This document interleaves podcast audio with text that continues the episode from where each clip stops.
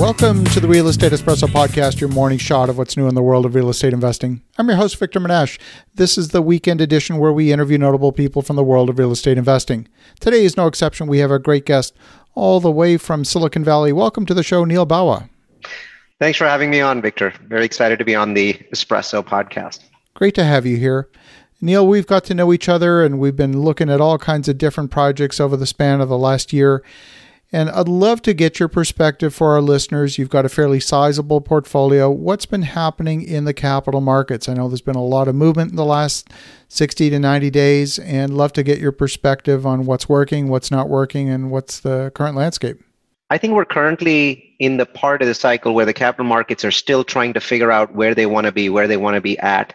And so the first thing that we're seeing in the capital markets is inconsistency across the board. There's lenders that are behaving completely different from how they should be behaving.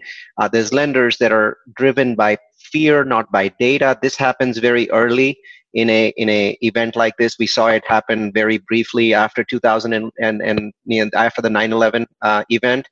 And so certain parts of the market have frozen up completely simply because they don't know how to underwrite. So we are seeing CMBS loans pretty much being locked out of the market at this point. Most of the insurance uh, lenders who were really a, a, phenomenal source of lending, especially for those of us that are in multifamily, uh, are, are just sitting on the sidelines. I mean, I, I think these people have a huge amount of dry powder to deploy. They just don't have a methodology that works for them. They're worried about, you know, asset prices going down. They're worried about um, potential defaults. They're worried about tenants not paying, nationwide rent strikes, whatever you want to call it. It's led these people to, at this point, just say, hey, we're just going to sit out of the market for the next two or three months and see what happens. Which basically means that if you're looking at the capital markets and you have a project today, if it's a, you know, obviously things depend upon whether it's a value add project or if it's new construction, but the number of players has reduced to, you know, there's Fannie Mae, there's Freddie Mac, there's local banks and the biggest variation that I'm seeing is in the local banks. We've got some banks, uh, like some of our projects are still being quoted. They're quoting lower rates than they were quoting, you know, in February, simply because you're seeing, you know, 10-year treasuries down this much, which is puzzling to us because in, in, in, in my mind, those rates should be higher now because the risk levels are higher. But those banks haven't adjusted. So we've, we've talked with local banks for our project in Austin, uh, sorry, in Dallas, We've talked with local banks for a project in Phoenix and one in, in Utah. And those banks are actually quoting lower numbers now. But there's a big but there. Those banks are making sure that the liquidity uh, amongst the general partners is higher. They're making sure that the net worth numbers are higher. Before they were a little bit flexible on that, so $20 million loans, if the net worth for the partners was 15 million, it sort of worked. If the liquidity wasn't 5%, it still worked. Today, not only do they want that liquidity and they want you know 10% liquidity instead of 5% liquidity but they're being a lot more careful about who it is that's actually putting liquidity into the project. There was this process where everyone was bringing these piggyback uh, balance sheet people into the project where you know it's it's really Neal's project or Victor's project and then you bring one other person in just to kind of shore up the balance sheet. The banks are not looking at that as as something that they like today. So there are loans being turned down because 95% of the balance sheet, the liquidity, the net worth is coming from some third party that clearly had nothing to do with the project. And that's not being allowed anymore. And that's putting, making it really difficult for, for um, folks that are looking to buy, you know, value add projects. So, so that, you know, on, on, that's what we're seeing on the capital market side. And then on the Fannie and Freddie side, of course, we've, we've heard about this where Fannie and Freddie are like, well, we don't know if you're going to be able to pay your mortgage. So what we're going to do is ask you to pay a year's worth of your insurance, a year's worth of your mortgage, a year's worth of taxes. We want you to impound all of those taxes together and give it to up, up give it to us up front when you're buying your value add property. And then, and this part is not 100% clear, we're going to basically allow you to draw from that. Now, initially the guidance was, no, you, you still have to pay us. We're not going to let you draw from it. And then they started saying, yeah, there are some cases where you could actually draw from that, that money and, and not pay your uh, mortgage. So now we have the syndication industry, which is like, wow, so all of a sudden for a $20 million property, I have to raise a million and a half more. Uh, and and and what happens a year later? I mean, when I pay this, when when these, these impounds go away, but now I've I've raised a million and a half in equity. Oh my God, you know, I have to pay a lot less for the property. So people are still at that point where they haven't figured out there are there are intermediate financial engineering solutions, and I can I can discuss one of the solutions with with you.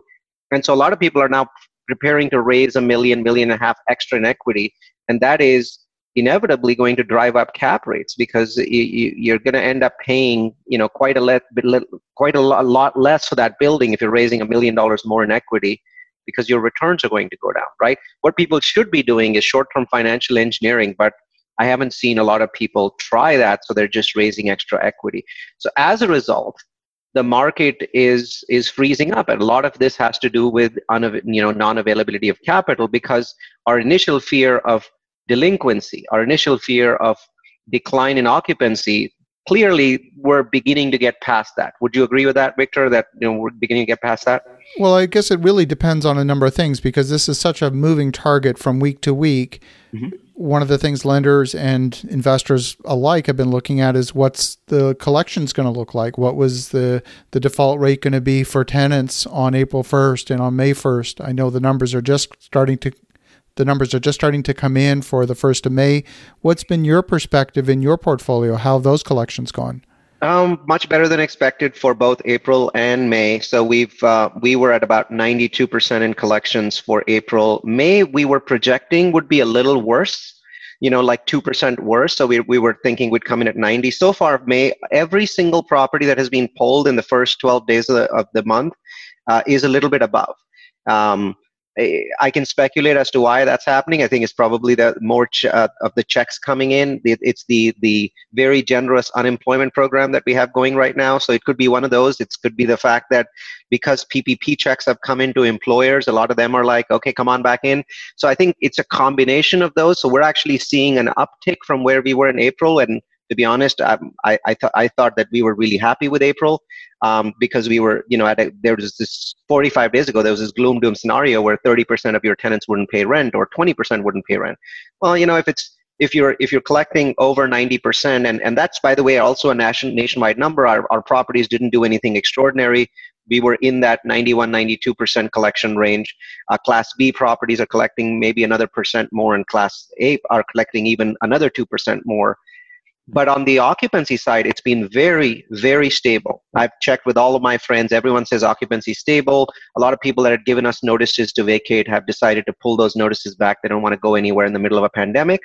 Um, we are seeing a significant dip in uh, occupancy for Class A properties, and that happened in May only, not in April, so we didn't see anything there.